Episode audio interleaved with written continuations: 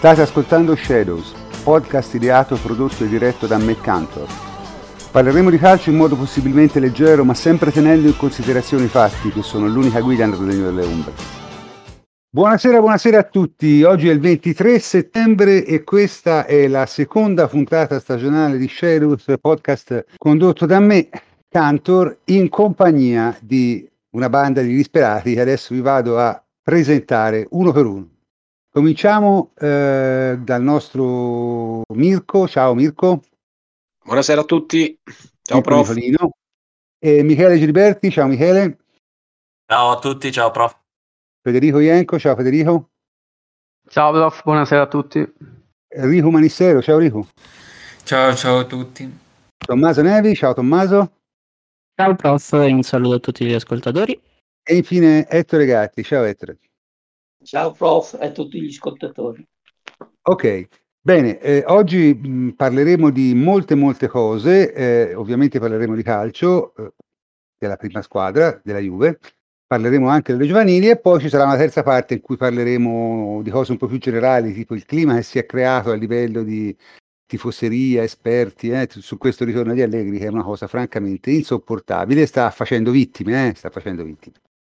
Comunque, cominciamo pure dalle partite. Abbiamo visto tre partite da, da quando eh, abbiamo, diciamo, ci siamo sentiti l'ultima volta. Eh, la partita con il eh, Malmo, mi sembra, e no, forse quella l'abbiamo già commentata. Sicuramente non abbiamo commentato né quella col Milan né quella eh, con eh, lo Spezia di ieri sera e bisogna dire finalmente abbiamo raggiunto la prima vittoria in campionato. È stato un parto, però alla fine ce l'abbiamo fatta. In ogni caso, insomma, eh, la situazione della Juve in questo momento è questa. Stiamo parlando bonariamente un cantiere e ci sono chiaramente dei problemi. A mio giudizio sempre meno, perché ieri sera la Juve non ha giocato bene, però adesso pur non giocando bene comincia a produrre dal punto di vista offensivo. Ieri 25 tiri di cui 9 nello specchio di porta. Poi ci sono sempre le solite discrepanze e anche onestamente un bel po' di sfiga perché abbiamo preso due gol su due deviazioni nette, cioè che hanno reso i tiri entrambe imparabili, che, che ne dicano gli espertoni, perché quando il tiro, un tiro da quella distanza viene deviato, se il portiere lo prende è un caso, cioè non, non ha alcuna possibilità di pararlo consciamente. Secondo me. Comunque, parliamo di tutte queste cose e il primo a parlare ovviamente è Mirko. Ciao Mirko, di pure la tua, introduci l'argomento. Ah, ciao prof, intanto è un saluto, un caro saluto agli ascoltatori. Eh, diciamo che eh, tu hai detto bene, prof, la Juventus è un cantiere, è ancora in quella fase in cui può eh, essere capace di una grandissima impresa, ma al contempo di eh, incappare in una battuta d'arresto eh, anche clamorosa. Cioè, alla fine, eh, ieri sera, nonostante tutta la mole di ehm, azioni eh, che ha confezionato la Juventus, se eh, fosse finita 3-3 o, o se eh, sul 2-1 ci fosse stato il 3-1 addirittura dello Spezia non ci sarebbe stato nulla da dire. Eh, diciamo anche che eh, un po' la fortuna dà e un po' oh, toglie, quindi eh, in questa prima parte di stagione eh, diciamo che siamo un po' in credito, eh, così come era in debito uh, Scesni, giusto per fare un esempio, e mi pare che nelle ultime due uscite con Milan e Spezia si sia abbastanza sdebitato perché eh, col Milan ha fatto una super parata eh, su Calulu nel finale e eh, anche ieri sera è stato protagonista di una parata ehm, importante ai fini di risultato. Mi spiace che eh, si siano sottolineate nelle prime giornate eh, le eh, gravi mancanze di Scesni, però eh, siano stati in pochi, ad esempio, eh, dopo queste due gare, a dire che eh, il portiere comunque è stato decisivo anche in termini di punti. Io mi sono fatto un'idea perché ieri mi sono andato appositamente a riguardare la conferenza stampa di Allegri durante la sua presentazione col presidente Agnelli. Eh, credo che Allegri si sia reso conto che eh, il compito sia più difficile di quello che pensasse, cioè eh, lui era molto stimolato e lo è ancora ovviamente dall'allenare eh, calciatori più giovani, calciatori nuovi rispetto a quelli che aveva, ma eh, si è reso conto che eh, il compito sia più difficile perché eh, ci sono una serie di fattori che vanno a concorrere. I senatori che hanno qualche anno in più, comunque, e questo pesa. Eh, I nuovi arrivati che eh, ancora mh, non hanno ben capito oh, quale sia il peso di un pallone giocato alla Juventus rispetto a, a quello eh, giocato altrove. Gli avversari che nel frattempo comunque hanno fatto un'evoluzione e quindi eh, devi, devi, comunque andare a, a, a, rincorrere in questa fase. Non è eh, secondo me un, uno scandalo, cioè eh, mi aspettavo delle difficoltà, probabilmente non così eh, tante come quelle che abbiamo visto nelle prime uscite, però le avevo messe in conto quando è stato annunciato Massimiliano Allegri, addirittura c'era qualche opinionista che diceva che la Juve avrebbe dovuto lottare automaticamente per la Champions, io mi permettevo di dire che non sarebbe stato automatico nemmeno lo scudetto.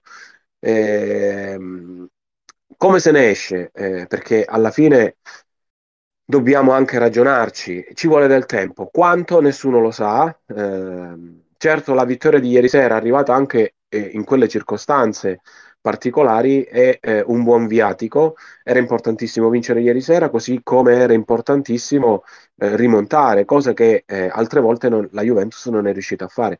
Probabilmente ehm, a livello difensivo, oh, quella di ieri sera è stata la peggiore delle partite che ho visto perché la Juventus ha concesso troppo. Eh, nelle precedenti partite, anche quelle in cui il risultato non, non ha sorriso alla Juventus, ho visto una fase difensiva eh, sostanzialmente migliore. Eh, con il Napoli siamo crollati alla distanza, con il Milan pure, però alla fine eh, mi pare che eh, l'organizzazione e l'attenzione fosse superiore. Ieri sera ho visto un po' più di svago, eh, però però ho visto anche una, una buona reazione. E eh, oggi molti si soffermano sul fatto che eh, siano stati decisivi i giovani. Io ricordo che il calcio è uno sport di squadra, non è uno sport individuale.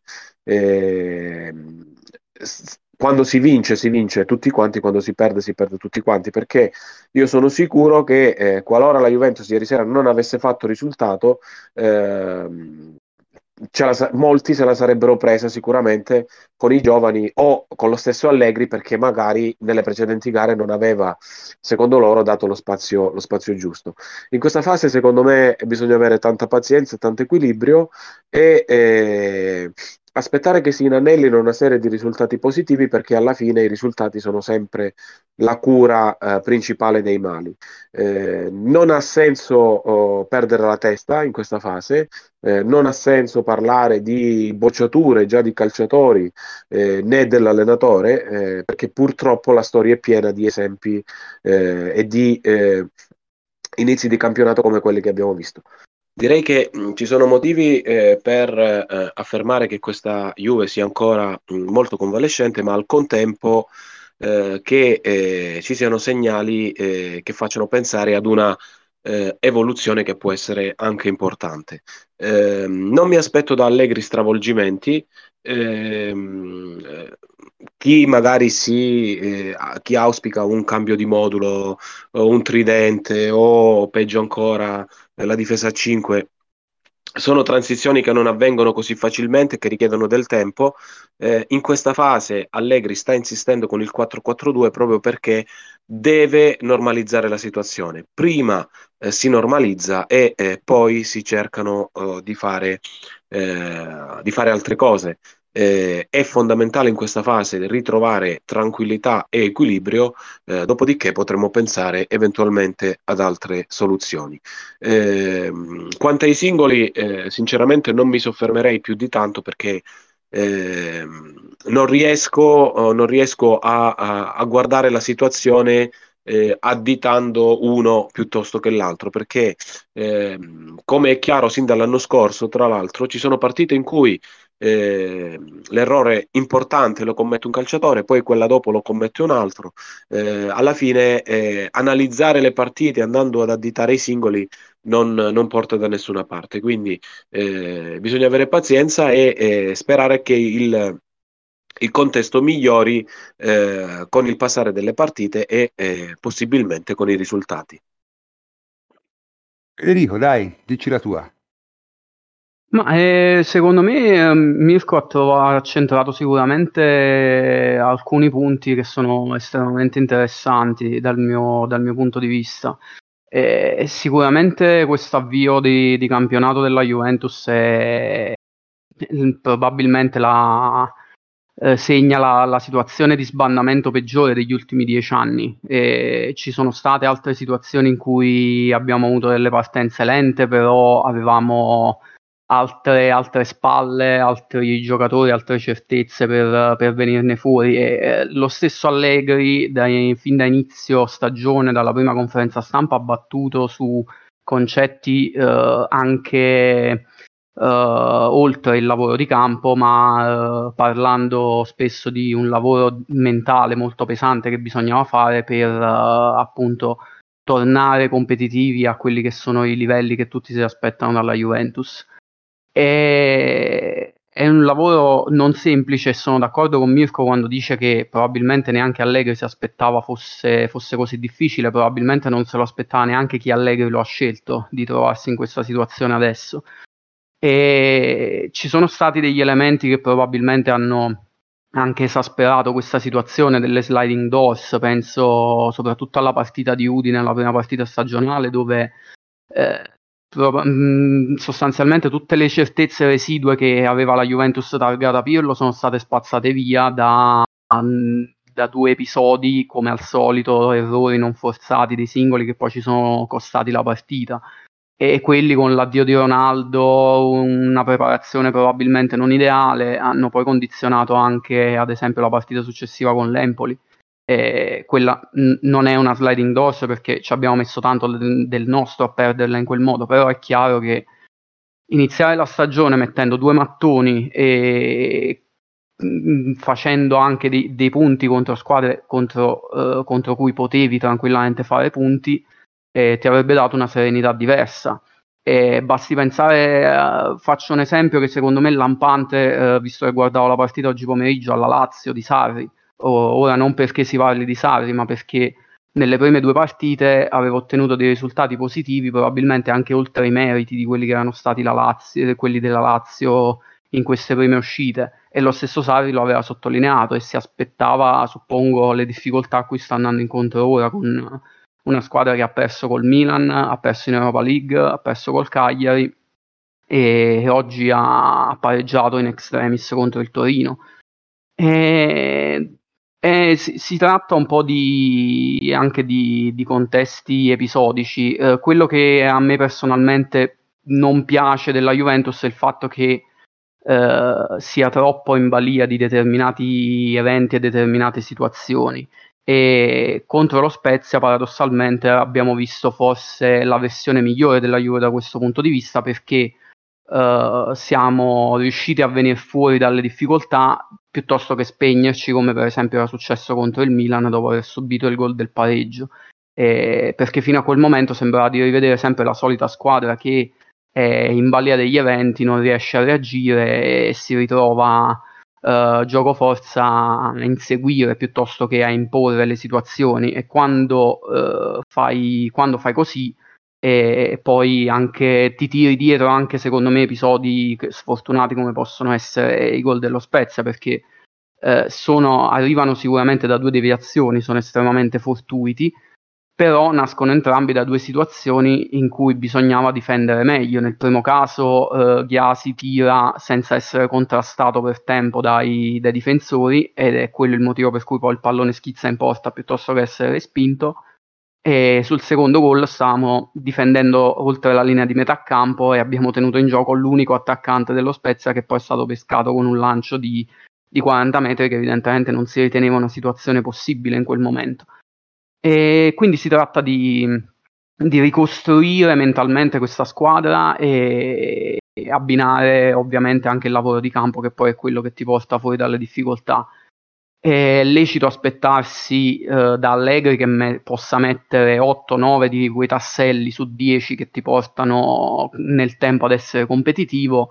Lo abbiamo già detto nello scorso podcast, non è detto sia un processo eh, rapido, anzi tutti i segnali lasciano presagire che ci voglia ancora tempo per ricostruire mentalmente questa squadra perché è una squadra che uh, non ha leadership, non ha uh, dei leader chiari, uh, li, li sta, sta, cercando di costruirli, di trovarli in campo e alcuni riuscirà a trovarli, altri forse no. E in alcuni ci sono poi alcune lacune che non è detto Allegri possa, possa essere in grado di colmare o che comunque non sappiamo se riuscirà a colmare nel corso di una singola stagione. E tant'è vero che eh, la stessa Juventus poi ci ha puntato con un contratto lungo di più anni e lo ha pagato tanto, quindi è considerato lui il top player, ma eh, su un progetto a, a lungo termine. E in questo senso io faccio, faccio mia una metafora che ha utilizzato lo stesso Allegri dopo la, l'andata de, degli ottavi di, dell'ottavo di Champions contro l'Atletico Madrid in cui avevamo perso uh, fuori casa 2-0 ci avevano uh, abbastanza demolito ma prima che in campo uh, mentalmente soprattutto e nell'affrontare le, gli impegni successivi quello che disse Allegri fu Uh, bisogna concentrarsi sulle, nelle prossime tre settimane su, sulle partite di campionato senza avere la testa quell'obiettivo perché è ancora lontano e bisogna ritrovare un po' le prestazioni in campo e riempire la bottiglia una goccia alla volta. Ora magari quest'anno uh, non abbiamo una bottiglia da riempire, abbiamo qualcosa di più simile a una damigiano o a una vasca però il processo che ci aspetta è quello e bisogna solo avere pazienza, ritrovare serenità e cercare già dalla prossima partita di consolidare quello abbiamo, che abbiamo visto di buono contro lo Spezia e continuare a fare punti. Sì, uh, se, se, posso accodarmi, uh, ho visto una Juventus sicuramente uh, in crescita da un certo punto di vista, a cui mancano però uh, due, due elementi importanti. Il primo, credo sia il principale, l'avete sottolineato voi, l'ha sottolineato soprattutto uh, Federico, è uh, continuità mentale uh, legata a doppio filo con continuità tecnica. Allegri dovrà fare, e mi auguro lo, lo, stia già facendo, ma diciamo che le voci che, che, corrono da chi frequenta la continenza dicono di uh, allenamenti di un, un, certo tipo, uh, improntati a, a, ad un tipo di preparazione, di approccio diverso, in cui, in cui insomma si provano e riprovano concetti, situazioni anche se vogliamo uh, banali, sorprendenti, però per ritrovare una, una certa sicurezza nei propri mezzi perché eh, la Juventus secondo me sta underperformando eh, a, a, a, un livello preoccupante rispetto a quelle che sono le, le capacità fisiche, tecniche e, e qualitative. E, e, questo è, è davvero diciamo, un, discorso simile a quello che Allegri ha fatto per per Rabiot. Secondo me parecchi giocatori questa Juventus non sa di cosa può, può essere capace e mm, sarebbe insomma importante eh, riuscire piano piano a, a mettere tasselli come, come, ha detto Federico eh, che possano far tornare eh, guadagnare ottenere questa consapevolezza. E poi eh, secondo me una cosa diciamo nel breve termine un pochino più lavorabile è la, la condizione fisica perché non si è potuto lavorare molto, molto insieme eh, spesso ci sono state anche discrepanze da, tra giocatori a disposizione eh, i nazionali arrivati a scaglioni per la preparazione estiva poi la pausa nazionali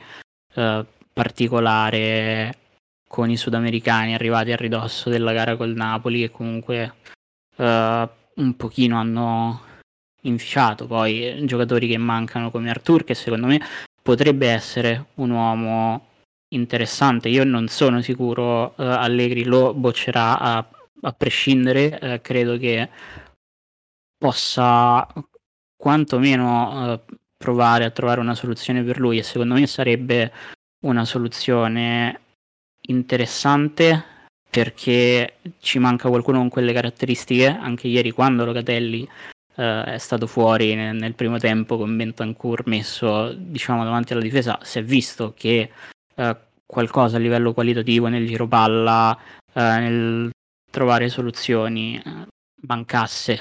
Bentancur eh, in quelle vesti ha fatto una prova disastrosa e, e si è visto diciamo al di sotto del suo standard ma, ma, anche ultimo che insomma non è che fosse così, così elevato.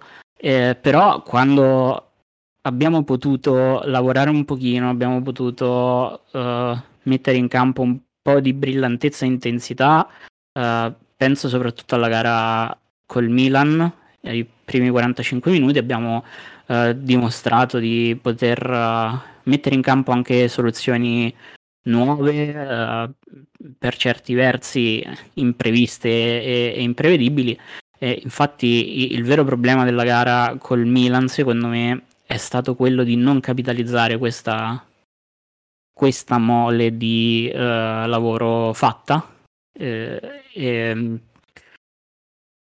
credo sia frutto, sia stato frutto della debolezza a, livello, a livello mentale della mancanza di uh, killer instinct che comunque Allegri uh, a quanto pare uh, chiedeva da quanto hanno riportato i vari bordocampisti si lamentava molto con Landucci del fatto che la Juventus non stesse concretizzando la superiorità prodotta. Poi per vari motivi nel secondo tempo si è abbassata, ha sofferto un po' di più, ha dovuto fare una partita diversa e poi sei andato a, a pareggiarla. Eh, non lo so.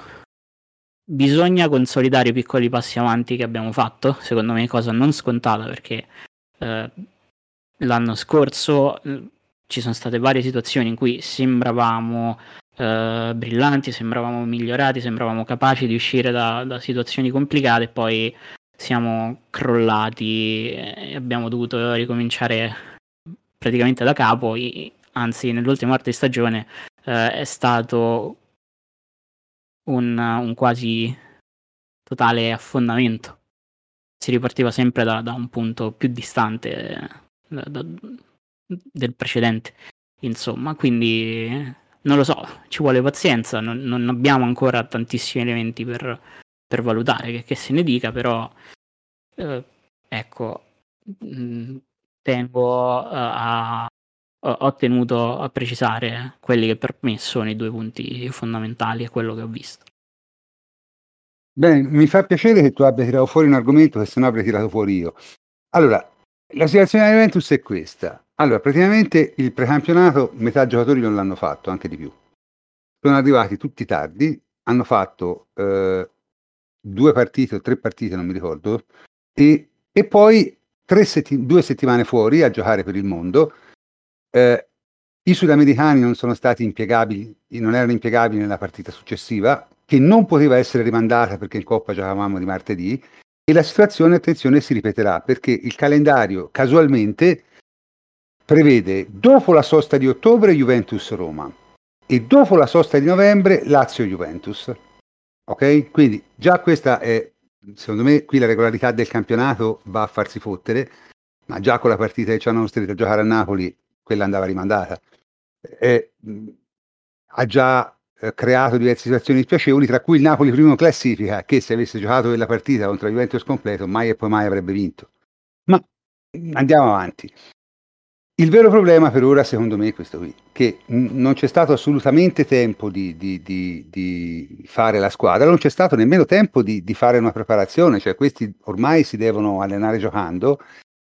Insomma, non è una situazione molto, molto piacevole, specialmente perché appunto non, tolti ai, alcuni senatori non abbiamo giocatori di grandissima personalità, tranne forse Chiesa, e devo dire che probabilmente la personalità è, è, è il suo tratto migliore, ecco, perché insomma ieri sera, ieri sera si è visto insomma, che, che, che, uno con quel tipo di, di, garra in certe situazioni è estremamente, estremamente utile, estremamente utile.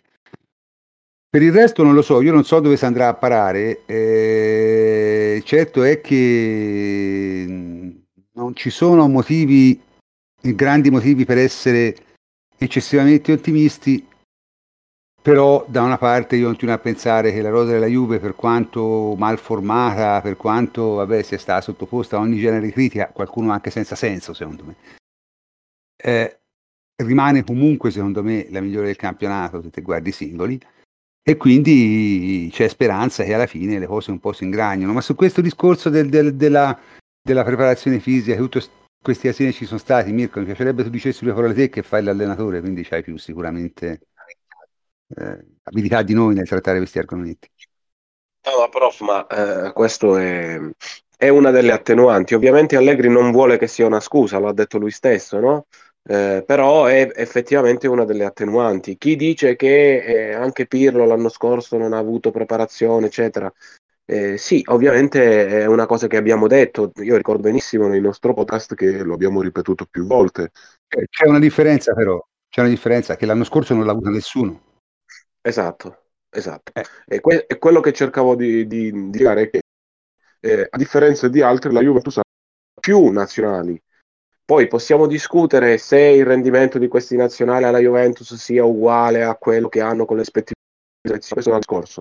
Juventus nell'ultima finestra è partita con 16 eh, convocati e nel giro di tre giorni sono diventati 19.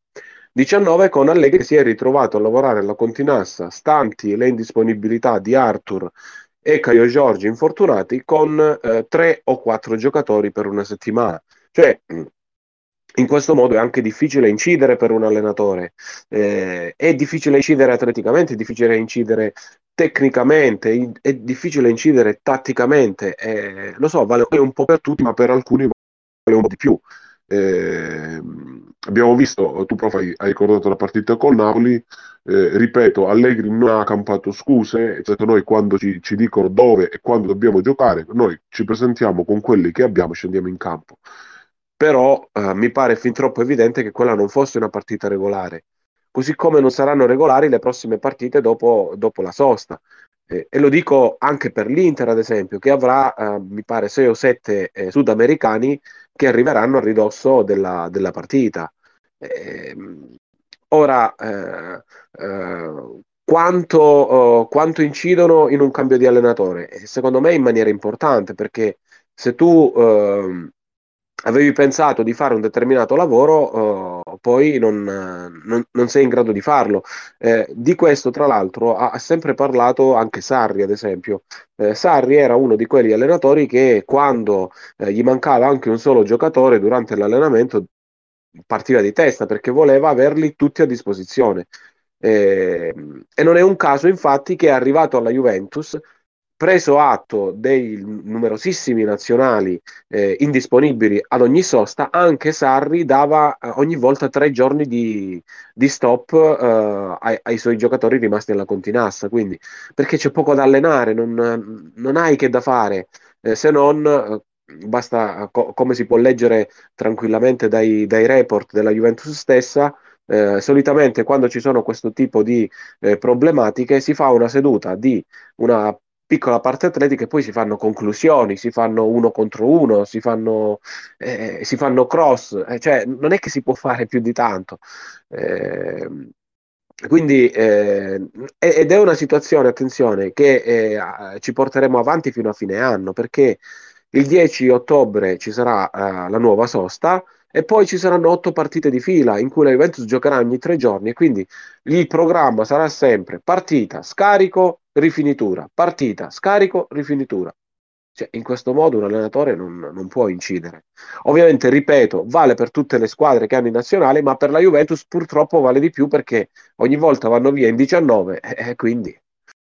No, perché sarebbe troppo facile mettere le nazionali a fine campionato, è una cosa che francamente mi lascia ancora perplesso come una decisione del genere non si possa prendere e quali siano i motivi ostativi nel mettere tutte le varie amichevoli o qualificazioni a giugno, uh, appena finito il campionato, si fa tutto in una finestra di 20 mm, giorni e anche meglio forse. Abbiamo questa appendice calcistica a fine campionato, non lo so, io ormai vivo le, le, le nazionali come una punizione, non so voi, ma ogni volta che capitano... Eh, eh, uno devi pregare che non si facciano male, due devi pregare che ritornino uh, non solo sani ma anche in discreta forma o che non abbiano giocato così si, si siano potuti riposare un po' per rivederli in campo. Poi mh, la sfiga ci vede benissimo, abbiamo avuto pure Quadrado con la gastroenterite. Eh, sì, non posso che concordare con tutto quello che, abbiamo, che avete detto e, e, non sarà facile anche con la Sampdoria domenica mattina, perché poi alle 12.30 è un altro orario particolare. Voglio proprio vedere come ce la caveremo. Speriamo bene. E tra l'altro c'è Chiesa che è in gestione da, da, un paio di settimane e continuerà ad esserlo, non sappiamo per quanto, grazie alla nazionale, questo solo per chiudere il quadro, eh, sempre in allegria. Eh, purtroppo, purtroppo Chiesa qui hai due, hai due opzioni, o continui a gestirlo così oppure lo devi fermare, non ci sono alternative, lo devi fermare per 20 giorni fin quando non guarisce completamente, non abbiamo alternative. La, la cosa giusta sarebbe che si fermasse durante la pausa della nazionale, però, eh. Cioè, questa sarebbe la cosa giusta. La prossima pausa nazionale, lui non lo convocano e sta a Torino sicura. Questa sarebbe la cosa logica per me. Ma comunque vorrei fare un, un, po' di discorsi sui numeri, perché in Italia purtroppo la gente ragionamenti quantitativi non li sa fare. Allora, la Juve sono stati, sono partiti in 19, va bene? Dice sì, ma anche gli altri. Del Milan sono partiti per esempio in 13. Ora, tra 13 e 19 è il 30% in meno, sono 6 giocatori in meno.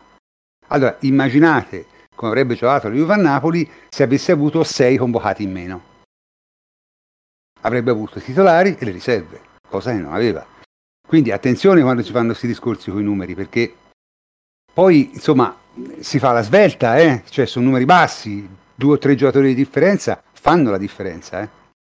E soprattutto la differenza grossa, secondo me, se voi andate a guardare le convocazioni degli altri, diciamo che alla Juve convocano tutti, tutti, tutti i giocatori importanti. Gli altri spesso ci hanno convocato il terzo, il secondo portiere, i giocatori che non vedono mai il campo, che vanno in nazionali minori. Cioè, insomma, non è proprio la stessa cosa, eh? Non è proprio la stessa cosa. Comunque è giusto ricordare che l'Inter con i sudamericani avrà qualche problema mm, nelle prossime due finestre, perché effettivamente è difficile riesca a usarli perché gli ritornano veramente troppo tardi stavolta. Loro giocano la Champions il martedì, quindi eh, non possono rinviare la domenica. Quindi eh, avranno dei problemi. Ma in ogni caso non è giusto che abbia avuti la Juve, non è giusto che li abbia chiunque, perché eh, alla fine sono le società che pagano le squadre. Se si è, si è arrivati a un punto che si permette alle nazionali di impedire ai giocatori di prendere parte al campionato, eh, siamo oltre, secondo me, ogni, ogni ragionevole limite. Comunque, dai, abbiamo. Sì, prof, sì, solo una cosa, sì. mi sa che quest'anno c'è pure la Coppa d'Africa, giusto? O, o, o certo, sbaglio? Certo, ecco, certo. Eh, voglio sentire i piagnistei quando ci sarà la Coppa d'Africa. Perché... Eh, la Coppa d'Africa qualcuno ci rimane male. Eh, ci rimarranno parecchio male. Io, ci sarà la Coppa d'Africa, ma ci sono anche eh, ci sono le finali della Nations League e c'è un, un, nuovo meccanismo di qualificazione mondiale con il quale non sono assolutamente d'accordo. Cioè, eh, ora, a parte quelle che vinceranno i rispettivi gironi, eh, ci saranno le seconde che si uniranno a quattro squadre scelte in base al coefficiente della Nations League, che saranno suddivise in altre tre gironi da quattro che si giocheranno tre posti per i mondiali. Cioè, le qualificazioni mondiali non finiscono più cioè, ma è impossibile continuare a cercare di fare business con il calcio aumentando il numero delle partite. Cioè, questo è, è un ritmo insostenibile. Cioè, c'era proprio bisogno di aggiungere anche la Nations League ad un, pro, ad un, calendario che con il Covid è diventato ancora più ingestibile e c'era bisogno di eh, rivoluzionare ulteriormente i sistemi di qualificazione a, europei e mondiali prolungandoli con ulteriori spareggi. Non era più facile eh, utilizzare semplicemente i gironi iniziali e stabilire passano prima, seconda e le migliori terze. No, la prima passa direttamente, poi tutte le seconde fanno altri tre gironi assieme a quattro squadre provenienti dalla Nations League e quindi dovranno giocare altre tre partite a testa ogni nazionale, poi, farà, poi si incroceranno le prime due di ogni girone, faranno, cioè è, è, una cosa diabolica secondo me, è una cosa diabolica, non se ne esce. Vabbè, eh, d'altronde il calcio è, è, lo sport più arretrato da questo punto di vista e anche probabilmente più corrotto perché voi sapete bene che tutte queste cose dipendono esclusivamente dai sole, eh? ci, sono, ci sono solo quelle.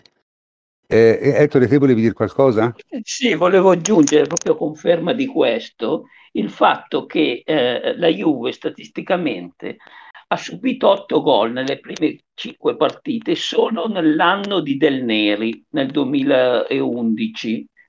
Quindi, eh, eh, tenendo conto che eh, eh, la fase difensiva è uno degli aspetti più curati nella gestione di Allegri, questo testimonia il fatto che non abbia ancora potuto, secondo me, lavorare sia per l'organico sia per, eventualmente eh, per eh, la difficoltà di, di, far capire un po' le sue idee a fondo per riuscire ad impostare una fase difensiva, eh, diciamo, normale. E quindi io sono fiducioso che con il tempo questo gap possa essere recuperato e possa essere anche un aspetto positivo, il fatto di aver raggiunto un livello così basso, senz'altro Allegri riuscirà a far capire meglio come vuole impostare la fase difensiva, che è secondo me il passaggio fondamentale per essere poi competitivi in un campionato difficile come quello italiano, che sarà comunque equilibrato.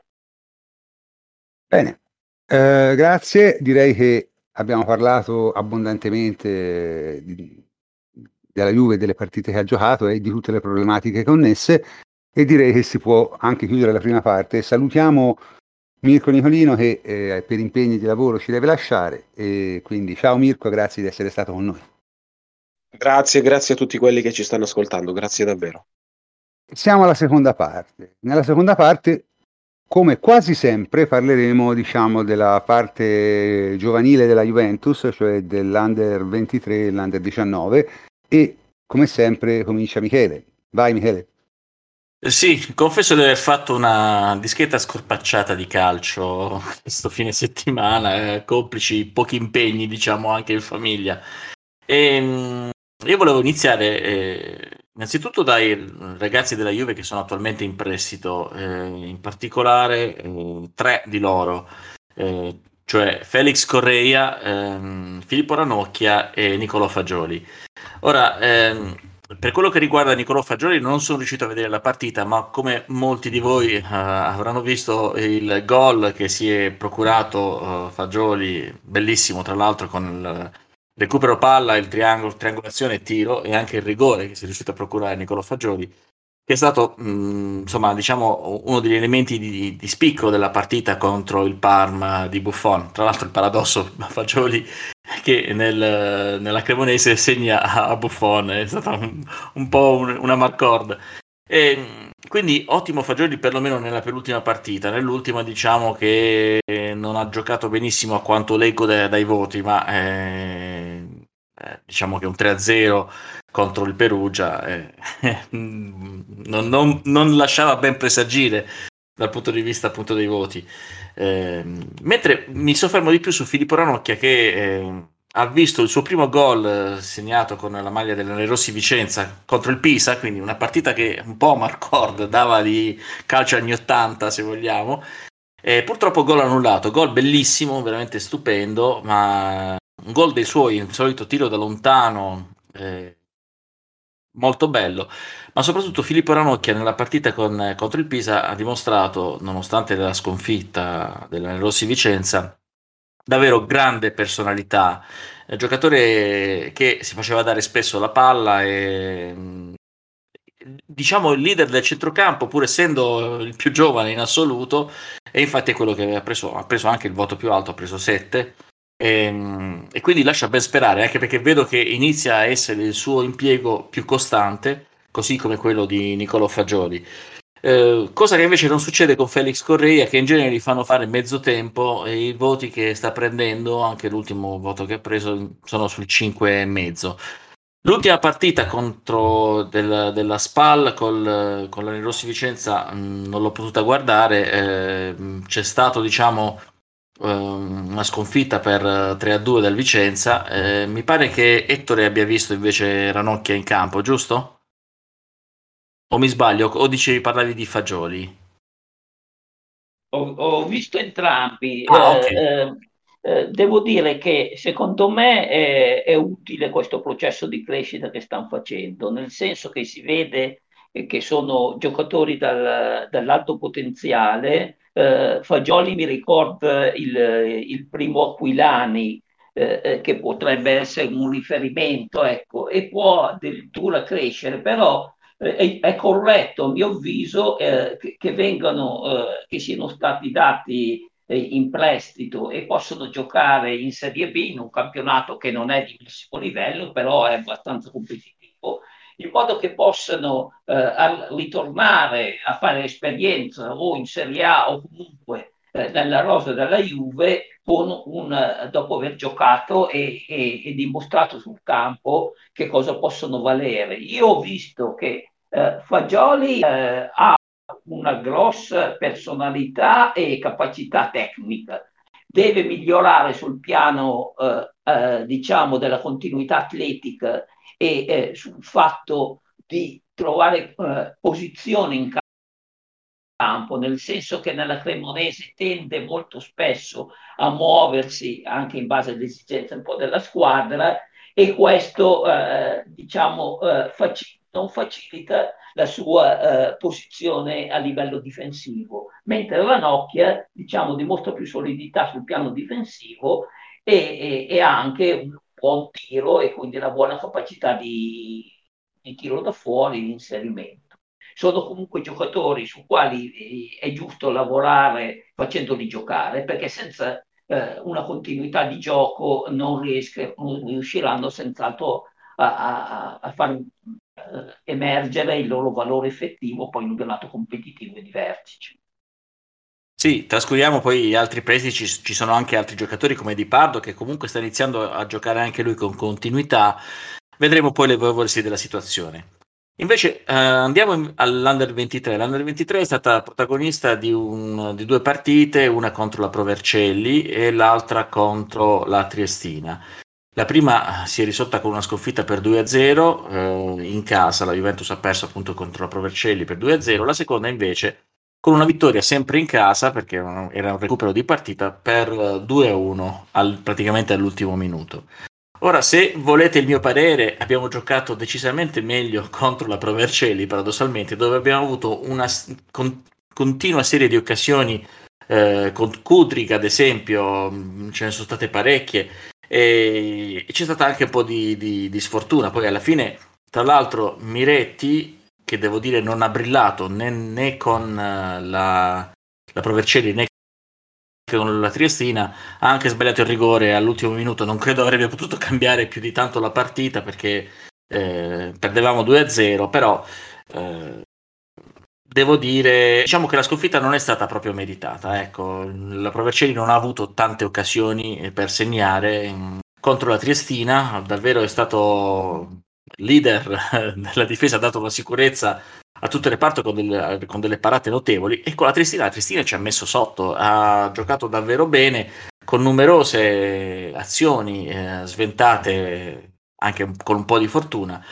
E, e c'è stato il primo gol di Sekulov, che insomma bisogna registrare questo primo gol, e, e, una grande partita, devo dire la verità, secondo me è stato il migliore in campo eh, finalmente di Barbieri, eh, migliore in campo insieme a Israel. Um, Barbieri ha fatto davvero due giocate spettacolari, la prima quella uh, sul gol uh, appunto di, di, Sekulov e la seconda che ha portato invece all'ultimo minuto al gol di Aki, eh, praticamente una palla vagante in aria grazie appunto alla, alla caparbietà eh, del nostro difensore appunto di Barbieri che poi è arrivata non si sa come ad Aki che ha tirato in porta e ha segnato è una vittoria che fa morale per fortuna e anche come si dice come dicono quelli bravi mu- muove la classifica eh, che eh, ci vedeva diciamo nei piani più bassi eh, abbiamo sconfitto comunque una Triestina che è in terz'ultima posizione, quindi non c'è da festeggiare più di tanto, eh, però siamo ancora agli inizi e vedremo un po'. Io ho visto anche la partita della Juventus eh, Under 19 con il Napoli, ma questa l'ha vista sicuramente meglio di me Ettore, quindi lascio a lui il commento. Diciamo che eh, la, eh, la, primavera ha gli stessi problemi che ha un po' anche l'Under 23, che è quella di essere in una fase di ricostruzione. Ricordiamo che noi siamo l'unica squadra eh, praticamente che avendo due squadre giovanili, cioè eh, eh, che eh, operano sui campionati, eh, eh, siamo svantaggiati sia nell'uno che nell'altro caso, perché come primavera dobbiamo affrontare delle squadre che hanno giocatori molto più esperti e, e, e, nello stesso tempo come Under 23 eh, do, risentiamo del passaggio di categoria de, dei eh, migliori eh, della primavera e quindi c'è un problema di adattamento, ma questo processo poi alla fine porta benefici perché consente ai giovani di fare esperienza e soprattutto di riuscire a, ad essere eh, sempre più in mostra e competitivi sia per eh, fare i passaggi ulteriori per arrivare in prima squadra o per, per essere valorizzati. Per quanto riguarda la primavera, la primavera eh, sostanzialmente ha vinto la prima partita con la Fiorentina e ha giocato anche abbastanza bene, poi ha giocato con, eh, con, l'Atalanta, che è una squadra molto forte, di primo livello, e in questo caso l'allenatore ha deciso un turnover per far giocare, eh, per la rotazione, per inserire, per vedere anche i giovani che possono essere eh, adeguati per il progetto e questo li ha messi in difficoltà, tenendo conto che però ha una difficoltà molto positiva, perché eh, giocare contro l'Atalanta è una squadra che aggredisce molto e abitua i giocatori, soprattutto nella fase difensiva, a leggere eh, l'urto dell'aggressione da parte degli attaccanti di tutta la squadra. Eh, il risultato è stato negativo, abbiamo perso 4-2, però la, la squadra dopo essere andato in un diciamo eh, in, in svantaggio e aver subito un po' nel secondo tempo un momento di, di transizione negativa, subendo due gol eh, abbastanza, diciamo, a, a scoperta, era la squadra.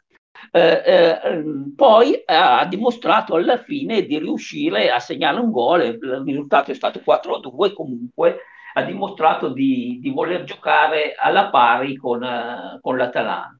Con il Napoli, poi invece l'altra, l'altra l'ultima uh, partita, è stata una partita in cui eh, ci sono state, secondo me, delle situazioni molto diverse. Il Napoli è una squadra che viene dalla Serie B, eh, è una squadra che gioca, eh, contrariamente all'Atalanta, tutta in difesa e eh, la Juve Primavera ha attaccato nella prima parte ed è riuscita a fare bene, eh, segnando anche un ottimo gol di Cibozzo che poi però, e questo è un problema insomma, che va eh, gestito anche a livello caratteriale, si è fatto es- espellere per un, un, brutto fallo, un inutile fallo che comporterà tre giornate di squalifica, quindi per le prossime tre giornate non potrà giocare. E, e poi eh, nel secondo tempo eh, la situazione eh, si è riequilibrata con un'espulsione anche di un di un uh, giocatore del Napoli, ma uh, alla fine c'è stato un po' quel, uh, quel desiderio di, di, di, vittoria che ha portato questi giovani a, a portarsi in, in, modo un po' inconsiderato tutti nella metacampo avversario e sono stati colpiti poi contropiede che li ha puniti eh, perché il, ovviamente il classico contropiede quando sei scoperto da metacampo Ecco, quindi eh, um, i problemi che ha, diciamo, il, la nuova squadra eh, della primavera sono di costruire un'ossatura nuova e noi abbiamo, secondo me, degli ottimi potenziali. Nel portiere, Senko, che è molto bravo, abbiamo un terzino, eh, secondo me, che ha potenzialità di crescita notevolissime, che è Mulazzi, e, e, e Omic, a centrocampo che è un costruttore di gioco che ha però bisogno che sia affiancato da nuovi giocatori o, o, o eh, eh, da questo punto di vista un assetto non è ancora stato eh, ritro- ritrovato. Mi parlano molto bene di un giovane 2004 che è entrato e dovrebbe entrare ancora nelle rotazioni, si chiama Dora Piotto, e, e, quindi speriamo che eh, l'allenatore riesca a trovare una quadra, eh, soprattutto centrocampo. In attacco c'è l'incognita Cibotti, che è un problema di personalità. Lui potrebbe essere effettivamente eh, il punto di riferimento, l'ossatura fondamentale eh, per l'attacco, è bravo e ha potenzialità enormi, deve sistemare l'aspetto caratteriale, secondo me e poi la squadra su questa linea può essere costruita. Sì, poi dobbiamo sempre ricordarci alla fine eh, qual è il compito della primavera e dell'Under 23. Non tanto vincere trofei, cioè, che fanno piacere, ovviamente fanno morale e sono sempre belli da vincere, qualunque trofeo è sempre bello da vincere, ma soprattutto formare giocatori. Ecco, io sono davvero contento di questo nuovo corso anche perché nell'Under 23 eh, ci sono pochissimi fuori quota che stanno giocando. Lo stesso Brighenti viene usato col contagocce. E ricordiamolo, in attacco manca da Graca che eh, viene da un infortunio, adesso è disponibile e speriamo di vederlo nelle proprie partite, nelle prossime partite. Eh, diciamo che per l'Under 23 dobbiamo mantenere la categoria, non credo che ci siano ambizioni di passare in Serie B, anche perché è stato questo davvero un anno zero con uh, un cambio generazionale notevole. L'abbassamento dell'età è un fattore fondamentale e lo si sta riproponendo anche nell'Under 19 dove non, non si tratta più di pulcini quasi, andiamo alle uova proprio per dire quanto sono piccoli questi ragazzi e quanto sono giovani, eh, però è un'ottima cosa perché davvero li vediamo ehm, cimentarsi con giocatori eh, più, più, anche più strutturalmente e fisicamente più, più forti di loro. Ed è um, importantissimo per la crescita e speriamo davvero che eh, porti tutto questo ad avere finalmente eh, per la prima volta se vogliamo un settore giovanile che dia giocatori anche la prima squadra o comunque possano essere giocatori in seguito utili anche nell'ambito di quelle che sono le compravendite normali vedremo nelle prossime partite. Noi naturalmente continueremo a seguire sia l'Under 23 che l'Under 19. Ma dunque possiamo dire che la Juventus sta cominciando a utilizzare appunto le giovanili come giovanili, cioè come si utilizzano le giovanili.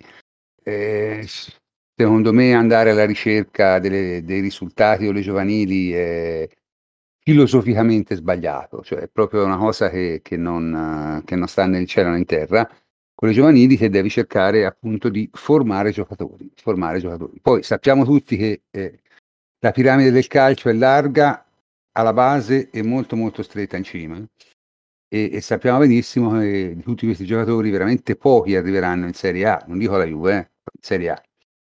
Però facendo così c'è la speranza che ne arrivi di più, quindi facendo aumentare il valore globale, diciamo, de, de, de, della rosa alla fine forse magari qualcuno riesce anche a fare delle apparizioni in prima squadra.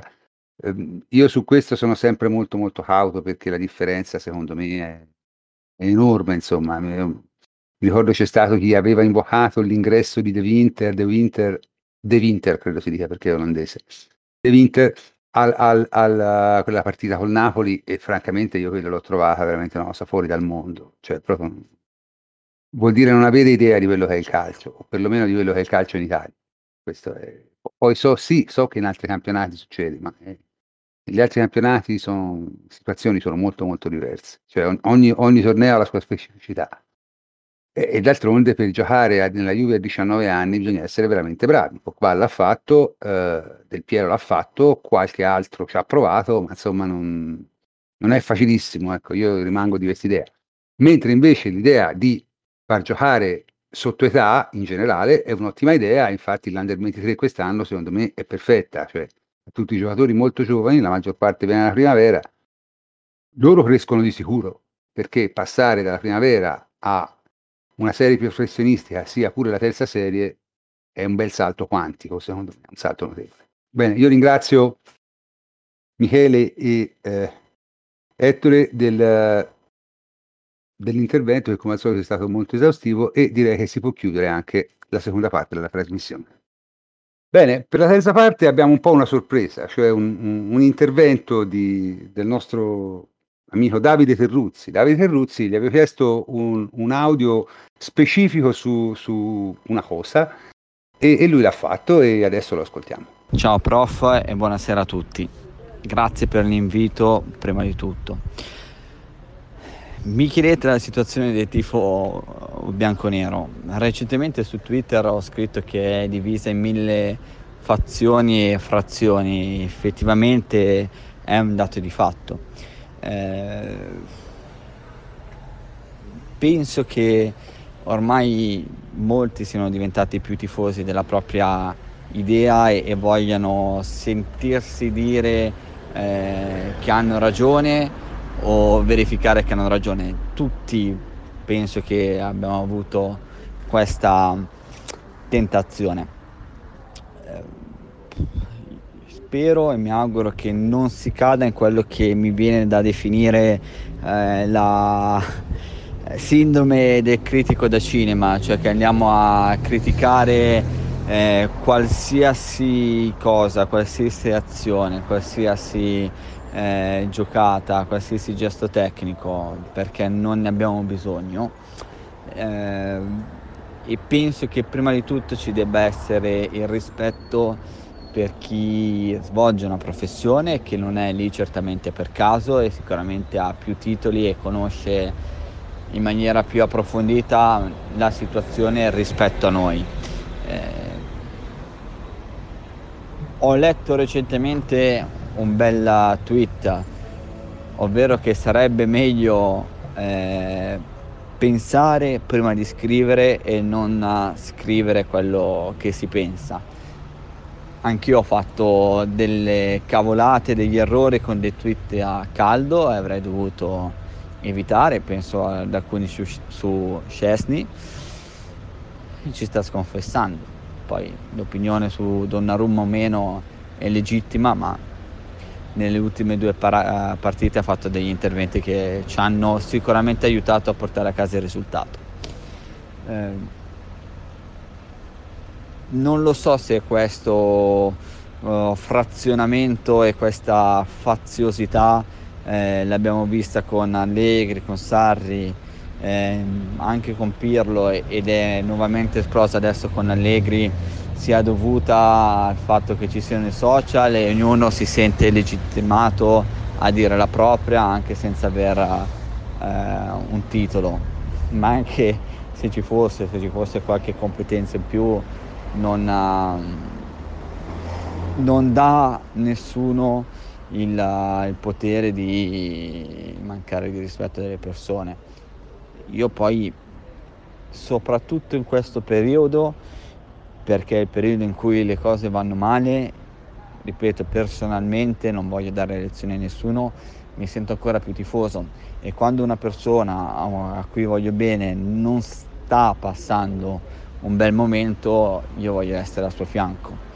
E forse commentare ogni minuto della partita, essere sempre critici, trovare sempre momenti di criticità che ci sono eh, ripeterli ogni volta per sentirsi dire che si ha ragione o per difendersi dalle accuse mh, mm, va a creare un clima pesante e va anche a, a, perdere, a far perdere un po' di passione. Almeno a me è successo questo perché le ultime partite le vivevo con uh, scarso coinvolgimento emotivo. E io sono tifoso prima di tutto della Juventus e non delle mie idee e quindi mi piace soffrire ed essere contento per una vittoria con, la, con lo Spezia e non c'è nulla di male se una persona guarda il risultato sul televideo ed è contenta perché la propria squadra ha vinto.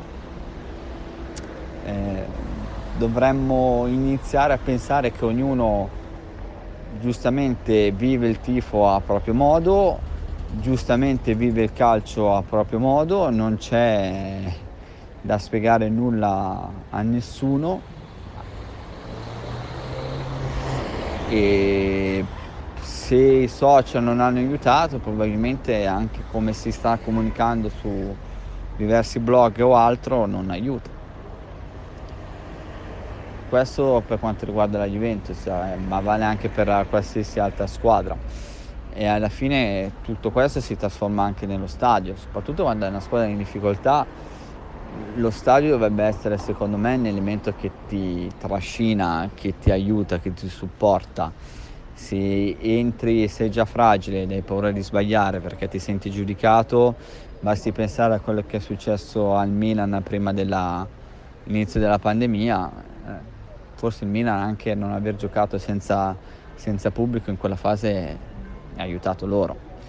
Eh, non penso sinceramente che le cose andranno meglio, la squadra troverà sicuramente un modo di uscire o non lo troverà in maniera indipendente da quelli che sono i nostri giudizi sui social e dal nostro modo di tifare. La società sicuramente ha sbagliato, ma basta vedere che poi dopo le azioni che hanno fatto le hanno sconfessate. Quindi noi siamo spettatori e non conosciamo molto, conosciamo solamente quello che vediamo sul campo, che è tanto ma non tutto e la tattica non serve a spiegare totalmente le partite, quello che vediamo. Ci sono tanti altri fattori che non conosciamo e questo lo dico da persona che ha allenato a livelli molto più bassi rispetto a quelli della Juventus. Grazie e buona serata. Bene, abbiamo ascoltato l'audio di Davide e insomma, che dire, pone delle problematiche, come si diceva una volta, eh, non prive di significato. Eh? Nel senso, questa, questa casino, questa frattura si è creata, questo eccesso di critica nei confronti della squadra, eh, i partiti, quelli pro Sarri, pro Conte, pro Allegri, contro Allegri, quelli che odiano giocatori, quelli che odiano addirittura Agnelli, cioè, è una follia.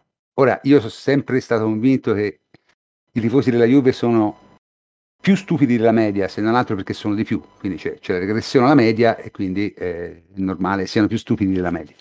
Ma mi sembra che veramente si sta esagerando e, e, e, Davide secondo me ha messo l'accento anche su qualche altra cosa perché il problema non è solo la tifoseria perché la tifoseria non la puoi controllare. I, i, i problemi sono quelli che in questo frazionamento della tifoseria ci zuppano il biscotto parliamoci chiaro perché il problema è quello lì essenzialmente perché eh, una cosa sono eh, una cosa è il tifoso semplice che recita la parte eh, di quello che eh, come dire, eh, una volta si recitava al bar sport, no? Di quello e dopo il terzo Campari salza e spiega a tutti come fare a, a mandare avanti una squadra di calcio. E vabbè, il tifoso, diciamo, tra virgolette, comune continuerà a fare questo, lo fa con altri mezzi, ma va bene, insomma, fa parte del folklore. Un po' più grave è chi si atteggia esperto, chi si atteggia a tattico, chi si atteggia a maître à penser, detto malissimo, scusate, e, e, e, diciamo cavalca quest'onda no? per, per, avere non si sa bene cosa. Comunque, insomma, dai, eh, la, le problematiche sono molte. Tommaso direi voleva intervenire per primo. Sì, io, io mi trovo abbastanza d'accordo con, con l'audio di, di Davide e devo dire che come anche Guido ha detto qui, proprio qui, eh, ospita il nostro podcast quello che leggiamo sui social eh, riguardante il calcio, un pochino lo specchio di eh, come ci si approccia anche al, al confronto e al dibattito, eh, diciamo, ne, nel nostro paese, non solo eh, parlando di calcio, ma parlando di praticamente tutti gli argomenti di cui, di cui si possa discorrere su, su un social, forse anche qualcosina di più.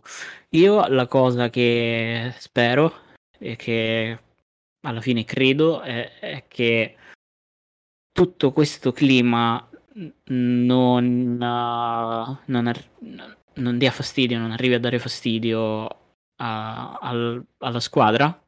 La Juventus, diciamo, storicamente è stata molto molto brava, soprattutto in questi ultimi dieci anni, un pochino a- ad alzare barricate, lasciare fuori parecchie cose anche più pesanti di, di, di questa situazione fuori dalle, dalle mura della Continassa, però certo con uh, le nostre difficoltà, un pochino no- i nostri problemi, uh, sarebbe meglio innanzitutto tifare e non tifare per le, per le proprie idee, come ha, ha detto Davide, ma è, è, una cosa che si vede da, da un pochino di, di tempo. Uh, se posso permettermi, direi che uh, dalla famosa polemica di Allegri con uh, i, co, con certe figure, con, diciamo con, con gli Adaners, no, non so nemmeno come, come definirli, qualcuno abbia iniziato a vedere rosso e si è persa, si è persa lucidità. Poi tutti quanti, eh, sia chi è sostenitore fino alla morte di, di, di Allegri, sia chi è, chi, è contro, ha alzato i toni, continua a, a tenere toni alti, non ha molta voglia di mm, sostenere un dialogo, fa cherry picking. Uh, non so, è, è anche difficile cercare di instaurare un dialogo costruttivo per, perché alla fine se ci sono dei problemi la cosa più importante è eh, individuarli, discuterne e, e ragionarci ma con, con, il fine di, di risolverli, non di eh, colpevolizzare, di farci sopra polemica, di eh, arrivare all'insulto uh, e alla ricerca di un capro espiatorio. E uh, un pochino in più di umiltà da parte di, di tutti, anche di, di diciamo uh, tecnici, gente de, de, del mondo Juve che ogni tanto qualcosina secondo me di un po' spiacevole, ma ovviamente che probabilmente nemmeno pensava. Uh, sta tirata fuori nessuno è esente da colpe, probabilmente in questo dialogo dovremmo mh, tutti quanti concentrarci un po' di più su campo e, e squadra, eh, cercando una, un punto d'incontro, un confronto, anche perché io sono convinto che tutti quanti abbiano eh, buone idee, buoni punti eh, di vista eh, e che moderando un po' possa anche uscire qualcosa di, di interessante. Sì, Tommaso, è, tutto giusto quello che dici. Io concordo molto con Davide Terzuzzi. Mi volevo alzare in piedi e battere le mani quando, mentre parlava, mentre ascoltavo il suo intervento. E anche a me questo clima tossico dà, dà molto fastidio, francamente. Io sono in primis un tifoso della Juve eh, non sono un tifoso di Allegri, nel senso che per me il fatto che ci sia Allegri o che ci possa essere Sarri o Pirlo o chi per lui è abbastanza indifferente. Ho tifato anche Capello, che forse, diciamoci la verità, è stata una delle peggiori Juve da, di quelle vincenti da vedere in assoluto. Quindi non mi faccio problemi. Io tifo Juve, sono tifoso della Juve da bambino, da sempre praticamente. E sono felice se la Juve vince e ovviamente mi dispiace se la Juve perde. Detto questo, ovviamente cerchiamo di analizzare i motivi per cui ciò possa avvenire. Ognuno di noi può avere delle idee, però eh, il clima tossico che si vive eh, sui social soprattutto, a cui magari diamo un'importanza relativa, ma anche nella, sulla stampa, sempre pronta a insinuare certi commentatori TV, eh, certe mode, se vogliamo anche, è diventato davvero fastidioso. E forse Ecco, anche i tifosi da stadio, adesso si sono riaperti un po' gli stadi, ecco, dovrebbero dare un maggiore supporto alla squadra. Io mm, è stato abbastanza triste, io capisco che perdere con l'Empoli sia eh, fatto che non dovrebbe succedere alla Juve. Però i fischi alla fine della partita mm, non sono mai belli, francamente, li risparmierei. Io poi eh, ho un, diciamo, una concezione del tifo abbastanza romantica, non, non sono il tipo che eh, andrebbe allo stadio mai a fischiare un proprio giocatore. Eh, certi giocatori sono stati anche presi di mira in passato, vediamo Bernardeschi ad esempio, per fare, tanto per fare qualche nome. E ora non vorrei che eh, tutto si trasferisca anche su, su Allegri, che non so come mai non sia simpatico a tutti, cioè nel senso che posso capire che come non sia simpatico a tutti, però lui risulta a quanto pare la tifoseria juventina particolarmente antipatico. Non so se è stato il suo delitto principale quello di aver preso il posto di un vecchio capitano della Juve come Conte e questo non lo, diciamo, non l'ha messo in buona luce. Eh, o forse rimane solo di lui eh, i fallimenti che ha avuto eh, fine diciamo del primo ciclo juventino. Io spero davvero che tutte queste tossine vadano via, ci servono delle vittorie anche per, per stimolo alla squadra eh, spero che si ricominci un po' tutti più a tifare per la squadra e a supportare la squadra anche quando va male, anzi soprattutto quando va male. E...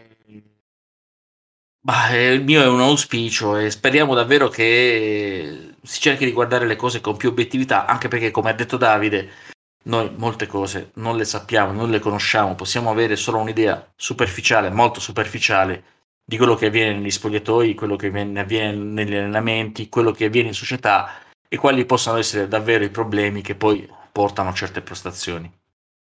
Ma guarda, io diciamo, te hai toccato due o tre punti, un paio è bene chiarirseli subito. Eh, allora, Allegri, come tutti, ha una percentuale di persone a cui rimane estremamente simpatico e ha una percentuale di persone a cui rimane sulle scatole. E questo diciamo è una caratteristica di ogni essere umano, credo, che ci sono mille persone, non dico a metà, ma insomma 60-40 o 30-70 o 70-30, ma in ogni caso ognuno di noi ha una percentuale non piccola di persone a cui rimane pesantemente sulle scatole, persino io che sono così amabile, c'è un sacco di persone che non mi sopportano, eh, mi sono rassegnato, ma non è questo il problema. E di fatti io non me la prendo con i tifosi, perché i tifosi fanno i tifosi, sono morali, perdi con l'Empoli, fischiano, vabbè, ma queste sono tutte cose che fanno parte del, del come dire, della coreografia del calcio che è sempre stata così e per ora non cambia e probabilmente non cambierà mai. A me dà noia altre cose. A me dà noia il fatto che ci sia chi su questo ci si costruisce una professione. Perché il problema è che, te non l'hai detto, ma lo dico io e sono meno diplomatico, cioè, la maggior parte, diciamo, dei commentatori del ciberspazio juventino, quelli che chiamo i tecnici o tattici fai da te, cioè, non è che con Allegri hanno dei problemi di natura tecnica o tattica, hanno dei problemi di natura personale. Nel senso, perché Allegri, e su questo anche Allegri è rivedibile, non fa pari a ricordargli che secondo lui si sono creati un lavoro che non esiste, eh, quello che dicono è scritto sull'acqua, di calcio non capiscono nulla e il calcio è semplice. Ecco, questa gente qui, quando sente queste parole, viene presa dai diavoli. Viene presa dai diavoli perché chiaramente, insomma, viene, vede messa in dubbio, non dico il, la sua, eh, diciamo, ehm, correttezza nel senso di correttezza di, di, di, di, trattare l'argomento, ma addirittura la sua esistenza in quanto essere pensante. Come dire, vabbè, voi siete una massa di eh, minchioni che eh, vi siete inventati qualcosa che non c'è e eh, lucrate con, con, su questo, eccetera, eccetera, eccetera. Questa è una cosa che io posso capire e farci arrabbiare ma questo a sua volta ha creato una situazione per cui è impossibile parlare serenamente di quello che sta succedendo alla Juventus con chiunque, perché diventa impossibile okay, criticare Allegri quando è il caso. Perché viene criticato talmente tante volte, senza il minimo senso, cioè basta pensare solo all'esegesi che si fa delle sue parole in conferenza stampa quella è una follia. Cioè, quando cioè, ti può dire qualunque giornalista, a cominciare da Guido Vaciago, che insomma qui l'ha già detto, che lui è uno che quando parla in conferenza stampa trolla. Allora, fa bene, fa male, è una strategia comunicativa valida? Non lo so. C'è a chi piace, c'è a chi non piace, ma non è questo il punto. Il punto è che potrei dire non mi piace questo tipo di strategia comunicativa, ok, fine, ma non è che puoi usare quello che dice lui quando sai che sta trollando e fare analisi su quello che lui dice. Questa è una cosa che io trovo totalmente bizzarra e è fatta prodomo sua. È fatta prodomo sua. Quindi io ripeto, a me mh, comincia a darmi veramente molta, molta, molta noia eh, questa massa di critiche che io trovo abbastanza immotivate, o perlomeno come minimo premature, perché diciamo tutto il discorso si è fatto nella prima parte, se no ce ne scordiamo. E soprattutto le trovo frutto non di un'analisi corretta, ma di una preconcezione, cioè nel senso di, di, una, di, di un'antipatia personale, forse anche giustificata, eh, perché Allegri non è mia simpatico quando fa così. Però insomma, non, non, è questo il punto, ecco, non è questo il punto. E, e se siamo arrivati al punto che persino un, uno come Davide, che insomma, voglio dire, abbiamo fatto quattro anni di trasmissione insieme, eh, decide di mettersi un po' da parte, beh, vuol dire che insomma la situazione è, è, un, po', è un po' degenerata. Cioè oramai c'è troppa gente, c'è troppa gente che fa il tifo per le proprie idee e questo ha due effetti negativi che il, prima di tutto chi fa il tifo per le proprie idee e non per una squadra è chiaramente più eh, arrabbiato, vocale e cattivo degli altri. Secondo, fa sì che chi in qualche maniera vuole conquistare un seguito, a questi si deve adeguare. Chiaro? Quindi diventa automaticamente il sostenitore di eh, idee che sono popolari con, con questa mh, mm, fazione. Poi se sia un modo giusto di fare o no, io questo non lo so, se sia un calcolo giusto o no, questo non lo so. A me pare profondamente sbagliato, eh, perché porta a continue distorsioni di quello che si dice e di quello che si fa. Insomma, nel senso, abbiamo assistito alla distruzione di Scesni in due partite in cui ha giocato oggettivamente male e poi ora in, altre due, nelle due partite successive che ha salvato i risultati, allora che si dice? Si dice che il calcio è così e che se, se, se un giocatore va male o bene, eh, a volte è difficile da capire perché. È difficile da capire perché. Quindi, insomma, nel senso, troppe cose io ho sentito dire che non hanno nessun tipo di fondamento e questo mi permette di dire una cosa che a me che non si riconosca ad Allegri la capacità di allenare, io lo trovo bizzarro, perché è impossibile pensare che uno come Allegri abbia ottenuto i risultati che ha ottenuto facendo le battute, perché eh, alla fine è questo. Eh. Cioè, io, come si fa a sostenere una cosa del genere? Eh, razionalmente. E questo non capisco. E purtroppo eh, questa, diciamo, idea dell'allegri gestore del, e non allenatore è una cosa che, che, sta prendendo piede quando ovviamente, insomma, tutta la storia di Allegri come allenatore dimostra il contrario. Cioè, questo che non capisco, perché eh, prendiamo l'esempio di Sarri, no? Allora, Sarri come allenatore di campo era incriticabile, e lo è stato anche alla Juve perché non ha fatto male. Le critiche a Sarri venivano fatte su altri aspetti del suo carattere che sono palesi e che sono quelli che l'hanno dannato. E lo stesso vale per Conte, eh, attenzione, perché Conte è un grandissimo allenatore di campo. Il problema è che dopo un po' va via da tutte le squadre. E, e, e quello è il suo problema, chiaramente, no? Le persone per quello fanno davvero, ma arrivare a sostenere che Allegri non è un allenatore di calcio, come ho sentito sostenere in queste settimane, francamente va oltre ogni, ogni cosa concepibile per me. Ecco, oltre ogni cosa concepibile. Comunque, Federico, vai, dopo ho fatto sto rante, tocca a te a eh, pareggiare le cose. Eh? Ma eh, in realtà c'è, c'è, poco da pareggiare perché in buonissima parte sono, sono, d'accordo con quello che hai detto tu, con, con, quello che hanno detto i ragazzi prima, con, con l'audio di Davide.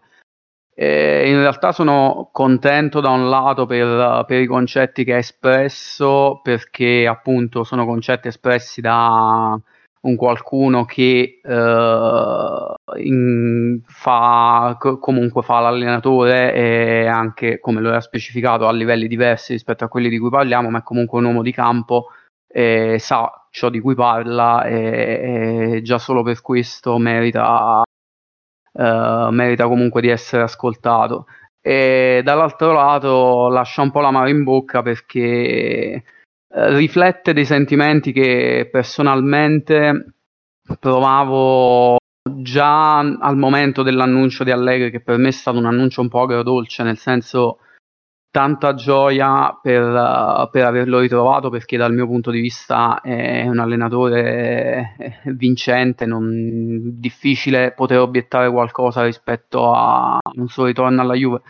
D'altra parte però eh, immaginavo già che eh, si potesse esasperare nuovamente quella frattura che si era creata nel tifo immediatamente dopo Cardiff perché poi è un po' da lì che, che è nato tutto e, è da lì che abbiamo accumulato tutta una serie di tossine che adesso ci stiamo portando ancora dietro. E mi aspettavo che comunque si potesse creare un clima pesante, non mi aspettavo che potessimo essere a fine settembre già a parlare di questo.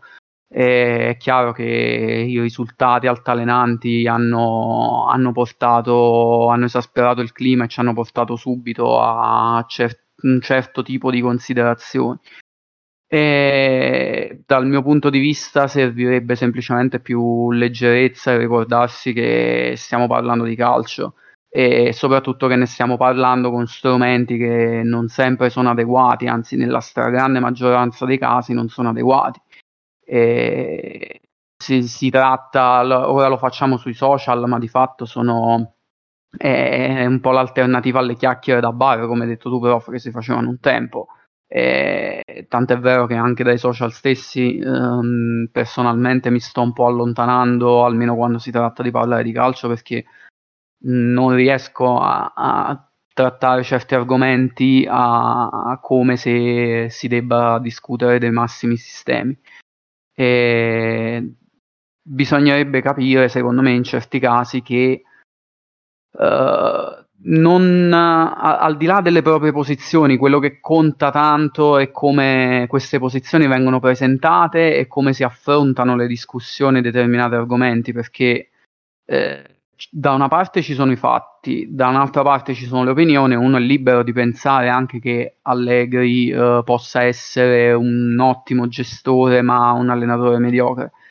E il problema sorge poi quando la si vuole spiegare da, uh, uh, da lontano, senza, senza, essere nello spogliatoio, analizzando magari le partite, ma senza contestualizzarle nel merito, perché poi tutte le analisi tattiche sono utilissime e ci aiutano a capire quello che succede in campo, ma ci dicono il 99%, poi c'è quell'1% che è il contesto e tante volte viene trascurato. O eh, si estrapolano pochi secondi di un allenamento per uh, stabilire se uh, Allegri stia facendo provare le cose giuste, le cose sbagliate alla squadra, quella personalmente è stato, cioè, l- l'alzata della levata di scudi per, uh, per, un allenamento che vediamo ogni 4-5 anni l'ho trovata, l'ho trovata abbastanza stucchevole, quindi è un po' questo il clima con cui, con cui dobbiamo convivere è un po' triste da, dal mio punto di vista perché, ripeto, stiamo parlando comunque di calcio e non di argomenti ben più seri che dal mio punto di vista meriterebbero attenzioni diverse. Ma allora è tutto relativo, nel senso è, chiaro che se parli di calcio eh, questi sono i parametri, nel senso se parli di calcio il calcio è la cosa importante, se parli di politica la politica è la cosa importante. Il problema di, di, di tutto questo è che non è vero che ognuno ha diritto alla sua opinione. È vero che ognuno ha diritto a un'opinione che è in grado di difendere. Questo è il punto. E è chiaro, prof, eh, infatti tutte le, volte, tu, tutte le, volte, che io ho una discussione mi trovo molto a disagio perché eh, è estremamente difficile usare una dialettica corretta. Cioè la maggior parte delle persone non ha la minima dialettica, ha la dialettica da internet in cui eh, eh, eh, non si risponde mai alle domande, si risponde a una domanda con un'altra domanda e si sposta all'argomento tutte le volte. No? Questa è la, la dialettica tipica di internet. E a me mi, mi, mh, mi innervosisce dopo un po', quindi mh, evito di, di, di confondermici più di tanto. Però alla fine è così. Cioè, la realtà è che se si vuole parlare seriamente di calcio, bisogna prima di tutto parlare seriamente. E parlare seriamente non vuol dire necessariamente avere una competenza tecnica specifica. Chiaro? Perché uno può avere tutte le competenze specifiche del mondo, ma essere incapace di una elaborazione dialettica corretta. E di esempi ce ne sono a milioni di questo. Ok? Eh, sia nel, nel, eh, tra i professionisti sia tra i dilettanti. Bene?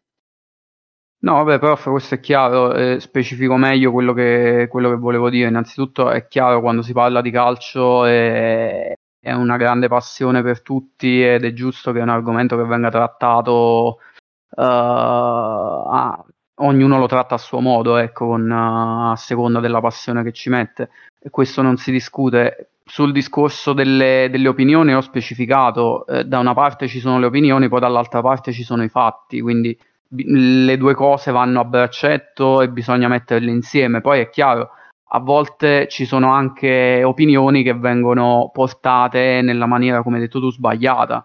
Quindi si fa cherry picking, non, non si analizza bene il contesto, non si tengono in considerazione determinati fattori e soprattutto si esasperano i toni perché poi si leggono Uh, discussioni particolarmente aggressive su, uh, su, Allegri, sui dirigenti, su Agnelli, uh, insomma non, non, è che si discute eh, tranquillamente l'operato di una persona che già di per sé è, è un qualcosa di, di abbastanza ardito e lo si fa poi con, con toni veramente uh, veramente aggressivi, veramente livorosi. Eh, si parla, uh, faccio un altro esempio, che Rubini dopo un mese di calciomercato era diventato praticamente uh, un imbecille che non sapeva fare mercato, che era stato preso dalla strada, eh, il DS che arriva da Foligno, ho letto cose su, sui, so- sui, social veramente assurde. È chiaro che quando le discussioni si abbassano a questi toni non, non c'è proprio margine di, di, portare la propria idea. Eh, e dovrebbe però essere, diciamo, compito delle persone che si ritengono uh, più responsabili e più educate sull'argomento di mediare certe cose. Io invece vedo una bella corsa al ribasso. Questo è il punto.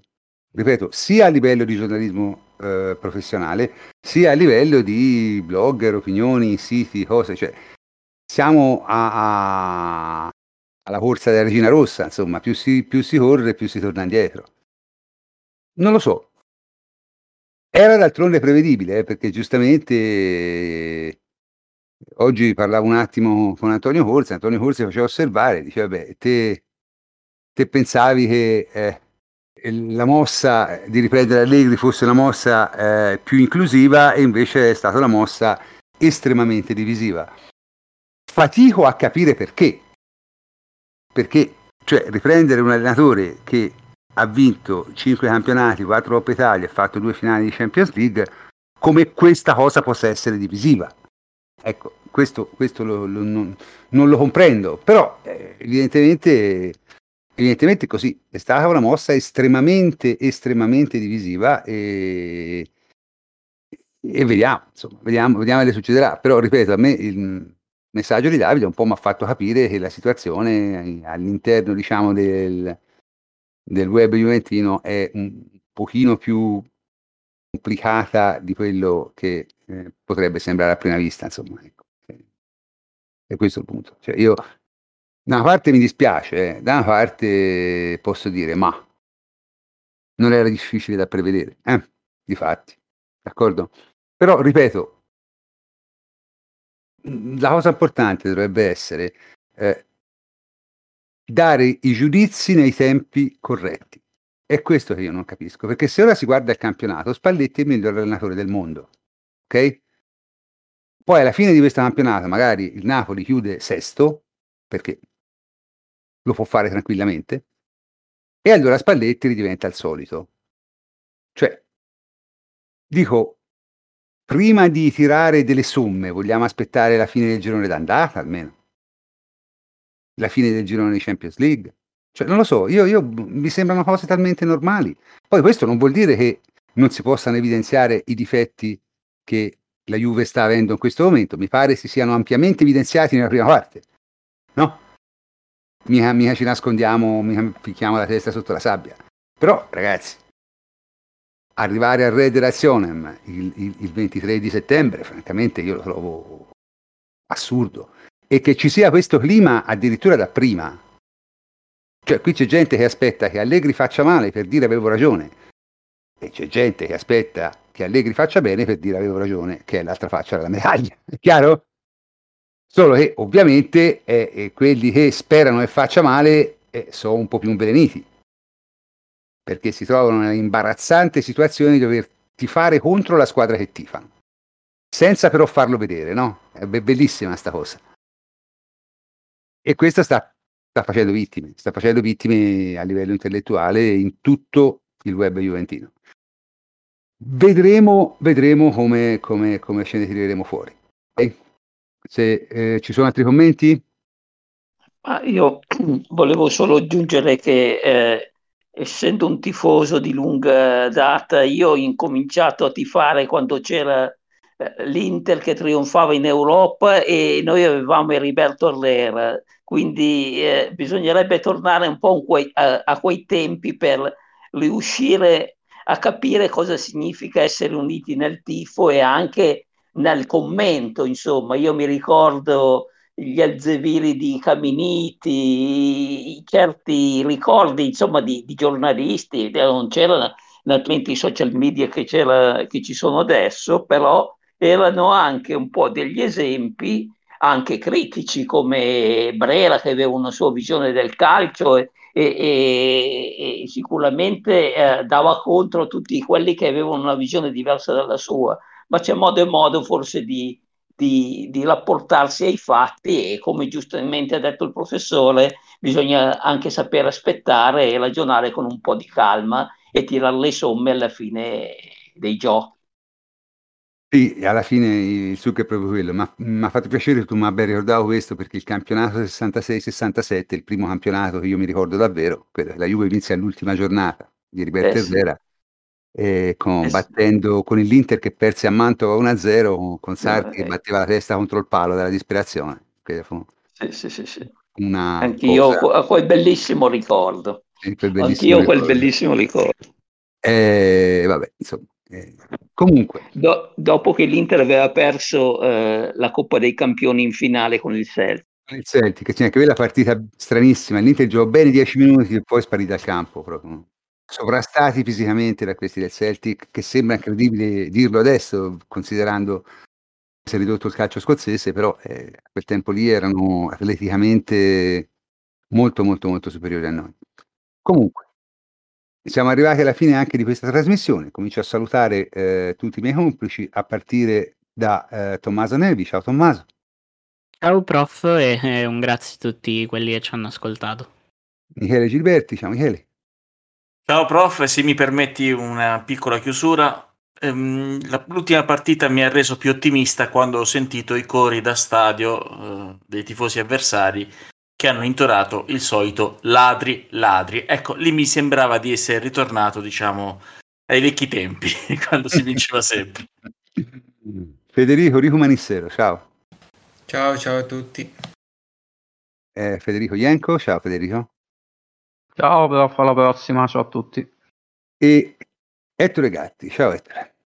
Ciao a tutti, ciao prof e a tutti gli ascoltatori. Bene, eh, io sono il professor Cantor e anche per stasera vi saluto. Ci sentiamo la prossima volta. Buonanotte a tutti.